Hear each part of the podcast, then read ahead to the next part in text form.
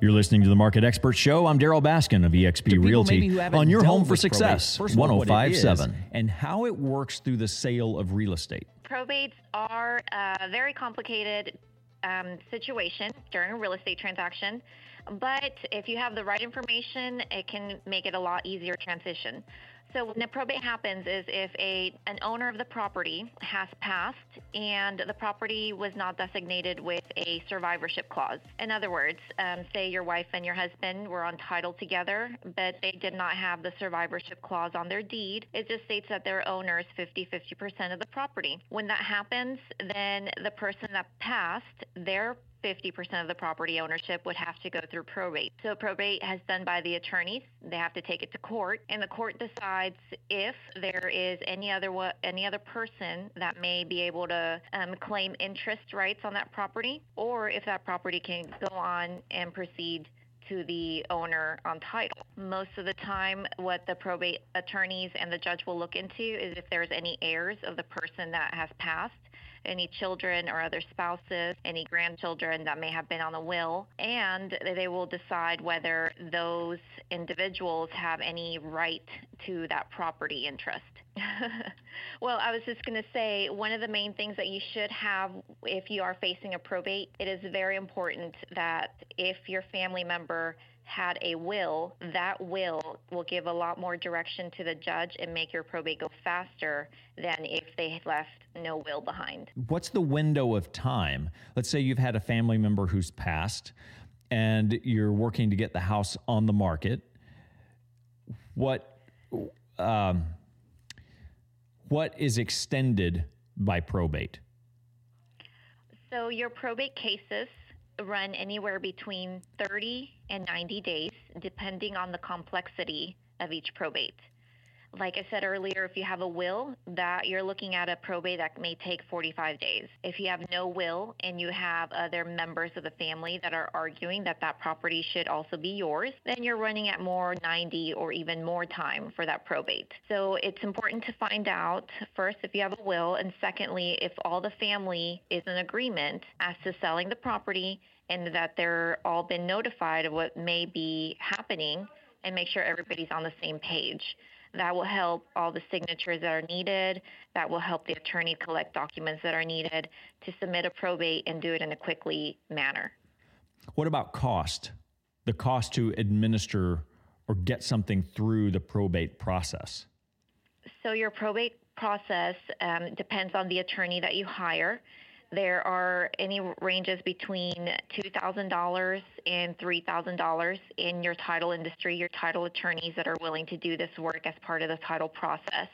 You can always hire outside attorneys if you have a family attorney that can handle this process, and they may charge you differently. They may charge you by the hour um, or by the complexity again of the probate. Uh, most of the probates that are done with, through title attorneys are um, are escrowed at your closing or if you want to do it ahead of time so that you're not delaying your contract and potentially losing a buyer, then you can talk to the attorney about payment options, whether paying it at closing or paying half now and half later. So it just depends on what attorney that you hire. And I would always recommend that you hire an attorney that is very knowledgeable in real estate law um, because even though it is a family matter, it does have to deal with real estate and they need to make sure that all the real estate standards are followed during the probate protocol. Because that real those real estate standards that you're referencing is what creates uh, if they're not handled properly is what creates the cloud on the title in the future correct uh, that's correct. where you you end up with difficulty passing it from one party to the next correct so tax liens showing up in probate isn't a huge part of the probate process clearing out or getting the property released from a taxing authority, the federal government, state government, so that uh, they can say, hey, we don't have any claim or we have no more claim to to this property because they they want their money. Correct. So part of the probate, there will be documents that your client or your owners will have to fill out. Some of those questions have to do with federal and estate. uh, state taxes. And yes, all of that should be handled in a probate that's done correctly, should be handled all at once. So that you can show that you do not owe any tax authorities any taxes, either estate, personal, or state and federal taxes, and to make sure that when you transfer that property, the ownership, it is being transferred with clean and free, clear title. Claudia Paulick with Integrity Title. And uh, Claudia, if I'm a buyer of a property that has been through probate or is in probate, should I have any concern? I would always recommend that you have your own attorney look it over either your title attorney or if you have family attorney. And we do need to understand that sometimes mistakes are made, and it's always good to have a second pair of eyes look it over, verify that everything is correct. But a, tr- a probate that's done correctly and follows all the protocols that are ne- needed should not cause any title issues in the future for you. So here, all of this could be avoided if you're taking title with joint as joint with right of survivorship. Is that what I'm hearing? If one spouse or one partner ownership uh, of the ownership uh, remains, then they get the remainder? Correct. So if you are buying a property together, husband and wife, partners, brother and sister, mother and daughter, um, you want to make sure that that deed that you are putting title in your name does include the right of survivorship. So your joint tenants with right of survivorship. You and want to make sure that that is on there because that gives you the right, the person that survives the deceased to take over the property without having to go through probate. And if you are a single owner, what about the transfer upon death? So there are there are other options. Yes, one of the best ones is the transfer upon death deed.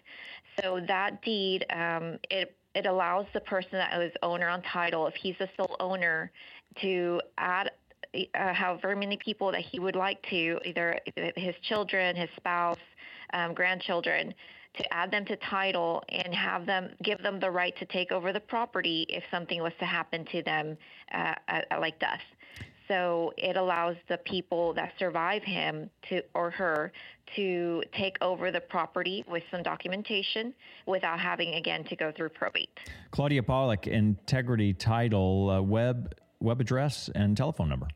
Our phone number is 918 749 9130 and you could find us at www.integritytitleandclosing.com. Thanks, Claudia.